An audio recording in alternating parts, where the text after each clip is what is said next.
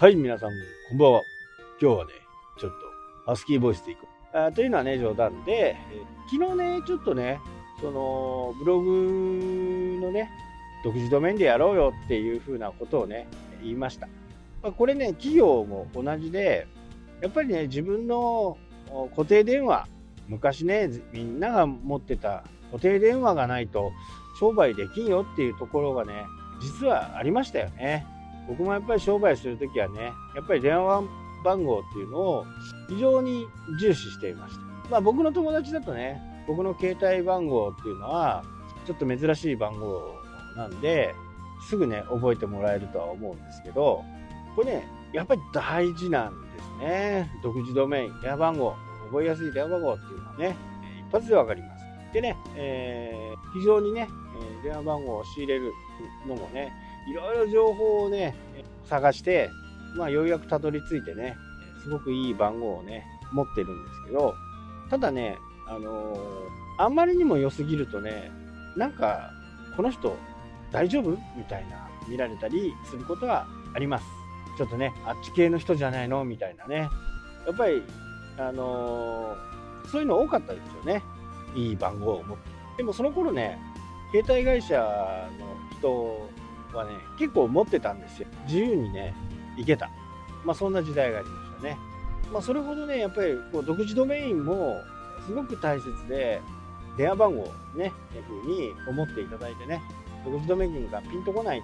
電話番号というふうに覚えていただければいいかなと。まあ、ね、やっぱりやるからにはね、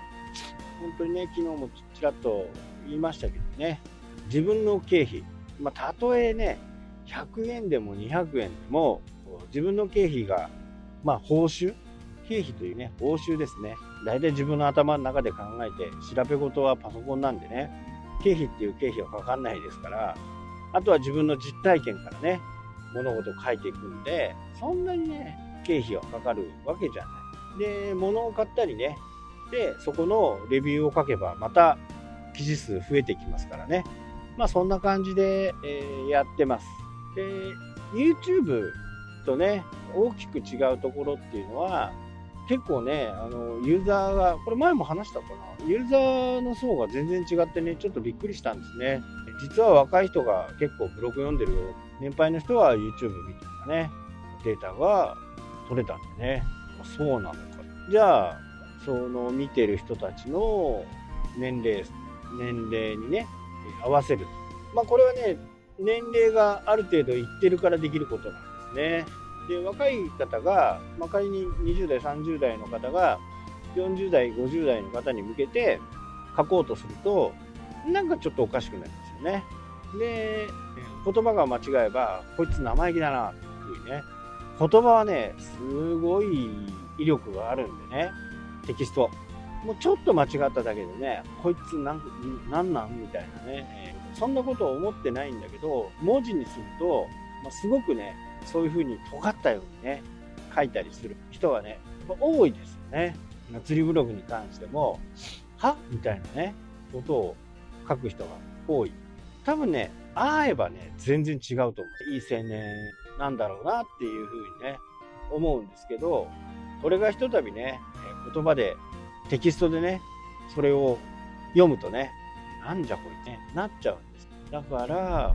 テキストの場合は本当にね、へりくだった書き方にしないと、共感あんまり得られないですよね。で、そういう乱暴な書き方して、えー喜ばれるっていうのは結構あるんですよね。でも実際にそういうブログはね、あの、いいねを押されたりね、人が集まってくるんです。ちょっと暴力的な言葉とかね、そういうところっていうのは、見てる人はね、面白おかしくね、いいねをしたりするんで、それが直接その人の評価ということではないんで、これソーシャルメディア全般にそうですけどね、まあ炎上する方が、やっぱりアクセス数が伸びたりするっていうのも一つね、原因なんですね。ちょっと乱暴な方が、もう見ていて面白い。もう見ていて面白いと思ってるだけですからね。その人と付き合おう、付き合うっていうかね、友達になろうとかって思ってやってるわけではないんで、乱暴ブログとかね、ソーシャルメディアもあ非常にね言葉を選んでちょっと紛らわしいなというふうなことはまああんま書かない方がいいですね自分はこう思ってるよっていうのは必要ですけどねこうしなさいとかねえ相手をこう指示するようなとかねえマウント取るようなことをしたところでね自分にいいこと一切ないですから。まあメールがね今も本当にね、え、盛んで、まあ、メールはメールマガジンとかねこれはもうほぼほぼなくならないと思うんですよね。次なるメールになるそういうツールが出てこない限りはなかなかないと。でメールを見てもねやっぱりその辺を分かってない人結構いて、まあ、本人はねそういうつもりじゃなくても受け取るのは相手ですからね。相手が見えてないから結構横柄な言葉遣いに、ね、なりがち。なのでメールはね本当にこう注意をしてねしっかりの言いたいことを伝える。ただしそこは謙虚にねいいかなと思います。本当にねぶっきらぼうになっちゃうんですね。メールってねどうしても業務の合間でやってたりする人は多いかもしれないんですけどね。ぶっきらぼうにねってしまうことが多いんでね。ここは非常にまあ合わせてねブログそういったものも必ず誰かの人が見てもしくは自分に敵対心がある人間も見ているという。そこでね無理やりマウント取ろうとしても何の意味もないですから。本当にね何の意味もない。ただ煩わしいのが残るだけなんでね。別にそこでねマウント取ろうが取ら取らまいが別に自分はそのまま今のままをね貫いていけばいいのかなと。誤解があればね必ずその誤解は解けます。でそれを無理にね解決しようなんていうふうなことをするとドツボにはまったりしますんでそういうことになればねその人から距離を取るということが必要かなと思います。はいというわけでね今日はこの辺で終わり。それではまた。